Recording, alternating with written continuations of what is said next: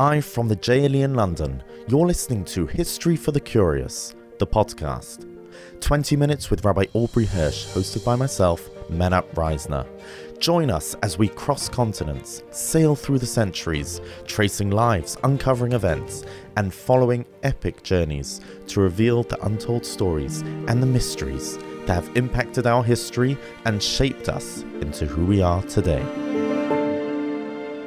and welcome back to part two of 1772 the origins of Hasidus and the controversy that created. So, welcome back, Rabbi Hirsch. We were discussing last week why it started, the internal conflict it created within the Jewish world. We went through the, the history, the start of it. But the main point that emerged, at least how I remember it, was that in many ways both sides of the conflict acted almost without a choice. They were more or less forced to act as they did given how they saw what the stakes were for the future of Eastern European Jewry. I mean, the Hasidim were trying to solve the issue. The Misnagdim, on the other hand, were trying to okay, solve so, the Hasidus uh, issue. Let me cut through to this. In other words, uh, meaning both sides would do the same thing were history to repeat itself. Yes. Okay. Yes. More succinctly put. Yes. right. Su- what's that? What's Succinctly. the word? Succinctly put. Yeah. Okay. So we had three questions why did the cherem, the excommunication, fail in 1772? Or perhaps to put it differently, how did Hasidus survive? Uh, you know, you can say emes, the truth always survives, but why did it flourish? It thrived in the next couple of decades. And then the second question is why, if it was flourishing, did the movement splinter after 1772? Why were there suddenly no worthy successors?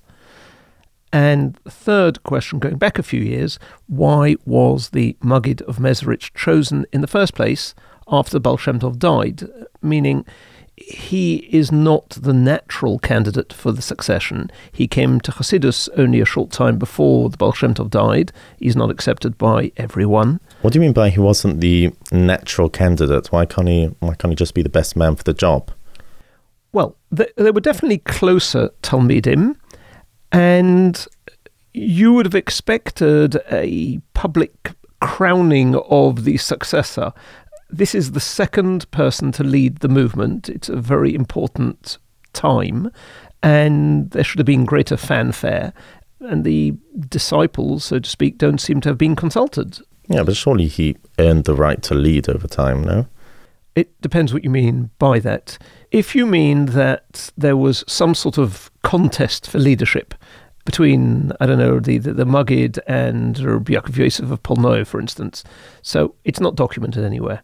And anyway, uh, logic says it couldn't have happened because if there had been a, a long, drawn out struggle for leadership at that point, it's hard to imagine that Hasidus could have survived. It would have disintegrated into separate groups because of the struggle between rivals. No, more meant that he earned the right through carrying out the wishes of the Baal Tov more than anyone else. Okay, not once again quite sure what you have in mind, but you, you are right. Uh, this is the unknown part about early Hasidus. It was never led in the manner that Hasidus is being led today. In other words, the status of the Maggid as the heir of the Besht was not a direct, formally instituted successor, but an heir in the broadest sense of the word he was regarded as the greatest of his peers, just as the Baal had been before him. It wasn't based on any formal procedure. If anything, it's his own charismatic personality. He's an heir, but only in a way that would not require the removal of other Hasidic leaders who didn't accept his authority, or perhaps even if they did accept his authority, but they could remain very independent of him. In fact, even during the earlier time of, of the Baal Shem Tov himself. He was quite happy to have his Talmidim run independent uh, operations. It, it's very, very different to how a Hasidic dynasty works today. The last thing they want is another competing branch. It ends up very messy. So, 250 years ago, at the beginning of Hasidus, other branches are not only tolerated, they're encouraged. So, in what way were they leaders? Well, they're dominant figures, you know, nowadays the, the, the sphere of, of influence of each tzaddik is defined and zealously guarded, just like the boundaries of any kehillah or any yeshiva. So across all Jewish institutions, direct competition isn't encouraged much. But back then, they hadn't yet institutionalized Hasidus. You see it clearly if you look at the Shivchei Habesht, that he is very far removed from a sort of a chotzer, a court, in which there is one spiritually outstanding personality who dominates the congregation, and everybody is dependent on that leader. So uh, the Baal Shem Tov, when he was looking for a successor, wanted somebody who had enough uh, personality, knowledge, and independence that they could be a leader who created leaders, not followers, not Hasidim, within their own lifetime. So new courts are set up during the Maggid's lifetime, apparently on his initiative. Rabbi Avram of Kalisk, for example, he deferred to his teacher, but he was already heading his own congregation in Belarus in 1770. So too Rabbi Nachum Mendel of Vitebsk, is the head of a community of Hasidim in Minsk, and, and Hasidim travel to him. Reb Aharon of Karlin, we mentioned last week, and even though Reb Aharon is counted as one of the disciples of the Maggid, uh, sort of a, a, member of, if we put it that way, the third generation, he must have been a, an actual Hasidic leader while the Maggid was still alive, for the very simple reason that he died before the Maggid did in 1772. Um, although one very interesting point to note, and it's in line with what we've been saying, is that the cherem only occurs during the time of the Maggid, not the time of the Baal Shem Tov. Why? Why, why is that? Because if the Maggid was creating leaders, it is in some way more of a threat than the Baal Shem Tov who's creating Hasidim. Uh, the Maggid was far more focused on the 5% elite than the 95%. And it's very interesting, equally, that it was specifically in his lifetime that the Vilna Gaon starts accepting Talmidim. He does not have Talmidim before 1759, which is why, unlike the Baal Shem Tov, the Maggid of Mezerich doesn't travel. He, he wasn't a Maggid in that sense. And the Hasidic leaders of their own communities rarely visit him. There weren't general assemblies of uh, Hasidim or leaders from other communities that come to Mezerich. The only famous event was in Rovno in the summer of 1772, a few months before his death, and that was called in response to the proclamation of the Cherem. Um, and the meeting was there to allow the Hasidic leaders to consult to create a campaign, you know, how to, to coordinate their attitude to it. And those that attended, they were disciples of the Maggid. They were close to the Maggid, and they regarded him as a spiritual master. But he didn't chart their path in life. So you're saying that it was almost as if the movement was made to splinter.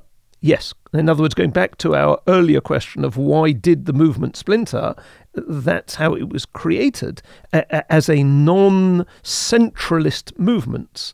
So it changes to a multiplicity of leaders. Uh, you know, at the eldest end, you have the Berditchever, the youngest is the Baal HaTanya, um, and then in Poland, it, it, sort of crystallizes through the Noam Elimelech. These are all Talmidim of the Mezrich Maggid. And he then has four Talmidim, and there's a, a posuk in Bereshis about this, uh, you know, Nohor Yotze Me'eden Lahashkos Es Hagan. So you have three. You have the um, Eden is the source, the Nohor is the second, that's the Mezrich Magid, um, Lahashkos Es Hagan, that's the Noam Elimelech. Umishom Yipored Vahoyol Arba Roshim, it then goes off in four directions because those are his four main Talmidim. That's fascinating. And the third question you asked, why did the Cherem fail? Well, in a way, if you think about it sort of laterally, it's because of this reason, meaning there is no central figure to target. No one was the leader in capital letters. The Maggid led Hasidus and gave it impetus and chizuk, but not singular direction. So all these excommunications, these accusations, uh, denunciations to the authorities, even the full weight of the authority of the Vilna Gaon couldn't have the Misnagdim stamp out this sect of Hasidus, even in Lithuania, because Hasidus isn't concentrated in one place or vested in one person. So who are you going after? You're trying to hit a moving target. You know, for example, the Cherem of 1781, it mentions a whole range of uh, what they call deviant behavior and groups.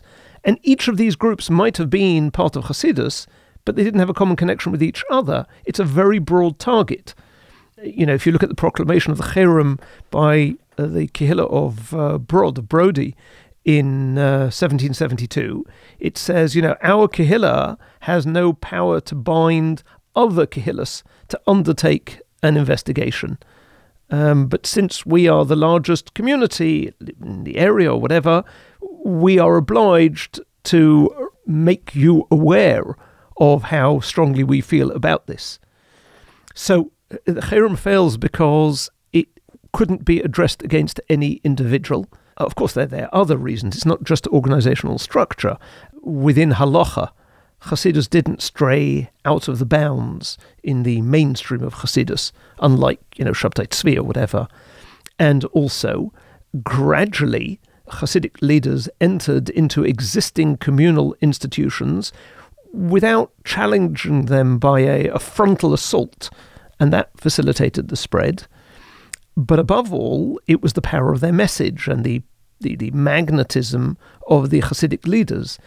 This new framework of religious life which they created was genuinely attractive. It offered a viable alternative to what had been going on until now.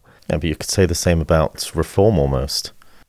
Yeah, but uh, you have to take into account that, as I said, it didn't step out of uh, Right. the framework of halacha. All the other things that I mean, accompany it as additionally, well. yeah. And it's very noteworthy that the Talmidim of the Maggid take Hasidus not only into Poland, but into Central and Western Europe. The, two brothers, Reb of Nikolsburg, which is in Moravia, Central Europe, and he's the chief rabbi of the entire region, and Reb Pinchas, his brother, is the Rav of Frankfurt, Frankfurt, right? So, uh, now, admittedly, in both of these cases, they had to keep their Hasidus under wraps, even in terms of dress and definitely in terms of, of nusach of tefillah and customs. But the very fact that two of the most prominent of the Maggid's ten main Talmidim are chosen to lead these prestigious kehillas tells you much about the success of Hasidus. Right. Were any of the Hasidic writings targeted or just. Uh, Now, that would have been quite difficult because there's actually, people not necessarily aware of this, nothing is published before 1781. The first famous Hasidic Sefer is the Toldus, Sefer Toldus um, Yaakov Yosef, which has remained a very important work in Hasidic literature. It's an attack against the religious leadership of its day, which he said is disenfranchising the common people. And this Sefer is the main source for the teachings of the Baal Shem Tov. we don't have anything from the Baal Shem Tov himself? A few letters, but no, he never wrote a Sefer. And Rabbi Yaakov Yosef of Polnoi recorded the teachings of his master and expanded on them through his own thinking. The book only sold a few copies because it was very strongly suppressed. It was put to the flames in a number of kehillas, unsurprisingly, and the remaining copies were really sought after, um, so that nowadays a, a complete copy in good condition is an absolute rarity, although there is one in the Library of Congress, if uh, you're Of course. so moved to look it up. And one last general remark about the history of the development of Hasidus is that by the mid 19th century, the hereditary principle of leadership within Hasidus, in other words, that leadership passed down within a family or a dynasty, was actually also applicable to the affiliation of a Chosid to Hasidus. It was also transmitted, so to speak, from generation to generation as a as an established family tradition, and therefore whereas initially you can talk about beginning to, uh, you know, belonging to the movement of Hasidus in general, this gives way to belonging to exclusively, I would say, to a particular branch or chotzer or type. So much so that you then get political and ideological divides within the movement to the same degree as it does between itself and orthodoxy in general. Maybe you explained this before, but just to clarify again, when did the Hasidim branch out into very different sects, each one focusing, each one has their own flavor and their own color? When the revolution is over. In other words, it starts slightly within the Talmidim of the Magid, but the fourth generation, by then they are already establishing dynasties, and even if the successors are not always uh, father to son, it's now stabilized and it's becoming the institution and therefore need stability. But that's the 1800s, early 1800s onwards. What were they all influenced by? How did each one come to their own flavor and own color? It was influenced by the surroundings? They took a lot from their own teacher, whoever that was in in that particular instance. And yes, I mean it, it was also coloured by being in Poland or in Hungary or in Ukraine. Uh, and the, the dress code, the shtreimel. So all of that. I mean, I think I've mentioned this in the previous podcast. Can't remember, but me neither. I have seen the shtreimel of Peter the Great um, in the Kremlin. I have a photo of it. Um, the only different, it's got the black kapelush in the middle, but it's got a cross coming out of it. Now, oh. Peter the Great is in the 18th century, which means that it is around at the time of Hasidus. They are adopting the dress of nobility, often just after it's fallen out of fashion with nobility, but not always. And what they are doing is creating on Shabbos Malchus, that this is royalty. You will create that sense of royalty from within. That's where it comes from. Wow. You mentioned one other major event in 1772. What was that? Yes. So we touched on it very briefly at the beginning of last week, but to expand on it, Starting in 1772 and carrying on basically for the next 20 years, Poland and Lithuania will disappear from the map. You know, people will tell you in the 1800s that they hail from Poland, but they don't because it doesn't exist. Hmm. it's a country one day and gone the next for nearly 130 years. The Chofetz wasn't born in Poland and didn't live there for most of his life. The Hasidus of Ger or Sanz wasn't created as a Polish Hasidus. They were, in the one case, in a Russian and in the other case, an Austrian empire. How about the yeshivas in Lithuania? Yeshiva Volozhin wasn't in Lithuania, nor was Mir or Brisk. From a political perspective, shall we say? I was going to say, I thought you do tours right. there. right. In other words, they are swallowed up by three empires, really two, um, in the east, Russia, in the south, Austria, an area which becomes known as Galicia, and in the northwest, Prussia. And these empires are non democratic, they have a strong military presence, and it's quite ironic because at the very same time in the Western world, revolutions were happening to bring about greater democracy and representation. You know, United States, France, even England was broadening its political system. And perhaps the greatest irony was that while Poland was uh, shrinking and being repeatedly attacked and eviscerated between 1772 and 1795, they created the first representative parliamentary system of laws, a charter didn't help them because they just get swallowed up and all their laws are abolished. So, what what this mean for the Jews at the time? Well, I could be dramatic and say everything. um, all stories start somewhere. And the 19th century was one long story for the Ashkenazi world, not all of it pretty. And it starts right here in 1772. And every definition that Jews carry today emerges as a result, whether it's reform, conservative, secular, um, Zionist, even Orthodox. It was a term that is first used in the 1800s. And now, since the majority of Ashkenazi Jews are in one empire, this Russian empire, um, as a result of the partitions, any movement created in it makes an impact on the entire Ashkenazi world. The, the Mussar movement, the yeshiva system, uh, Jewish socialism.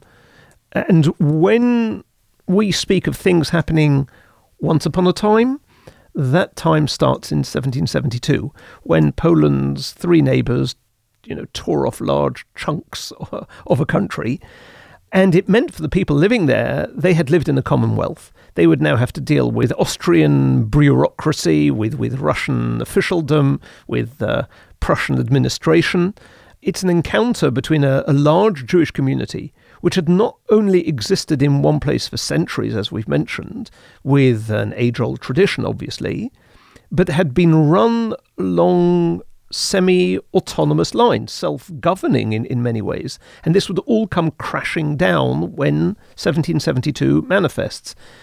Economically, their fortunes don't change, definitely didn't improve, but the political landscape changed. They'd been subservient to a local landowner, to local nobility. And suddenly it all becomes central government. And the, the Vaad Arba Arotzes, the Council of Four Lands, ceased in 1764. That didn't help either.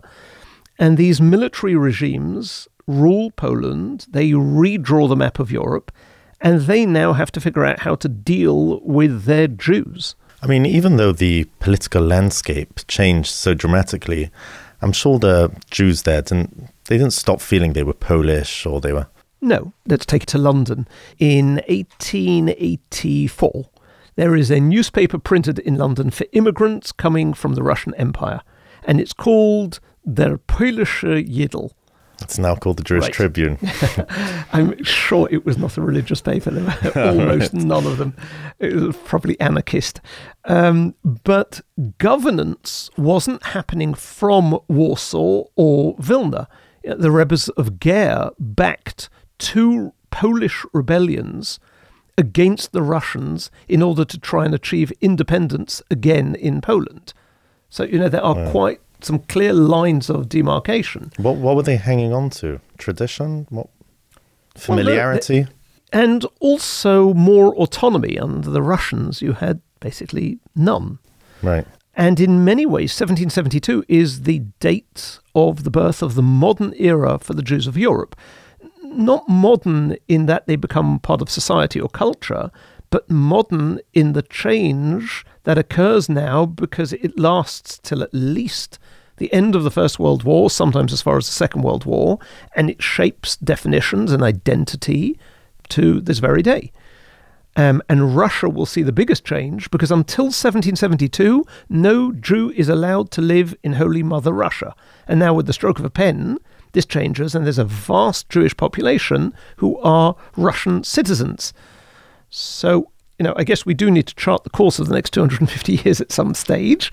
Uh, we've spoken in previous podcasts of the immediate impact in Austria, um, in, in Galicia, in other words, and in Prussia. Uh, when we dealt with 18th century Prague, especially parts 3 and 4, Russia remains to be done, but Hasidus does serve as somewhat of an introduction to life there, what was going on, and where people were at, where the common folk were at, etc. Wow, that was a brilliant podcast, Rabbi Hirsch. Found it fascinating. By the way, before we go, there's been so many emails, and people are getting quite frustrated with me that I haven't responded with specific times for the exclusive tour of the Cambridge Geniza, and I'm not going to let you go until you okay. have more okay, information so, for me. Fine. So let me tell you where we're at. Post a phone call today and emails, etc. It's not as simple as that. We almost certainly have a date. Uh, I should have confirmation of it tomorrow, but it isn't Wednesday the 27th. There is now an exhibition about Darwin and his writings. Um, now, I don't know if you know, but a few years ago, someone walked off with one of Darwin's original diaries, the one in which he had his drawing of his so called tree of life. It sort of walked out of the Cambridge Library. And very recently, in the last, I think, six months, the library put out an appeal for its anonymous return, and it was returned. Wow. No one knows who took it, no one knows who brought it back. There's all sorts of theories in the library, obviously. Anyway, so now they've got a Darwin exhibition. But the library, as a result, is much more cagey about where it allows its visitors to be, in which rooms. So, previous rooms which I have been in, which have valuable manuscripts and books and on the bookcases in the room, are now off limits for visits. So, there are less rooms, and that means midweek has far more limited space. Friday, however, is a very good day for visits. Okay, so which Friday? So it's looking like late morning of Friday, the 22nd of July, which is in the three weeks, but not the nine days. And the timings? Probably to start at 10.45, so to leave London to get there in time about 9.15. So you can't go to the latest Shacharis. and, and how long does it take?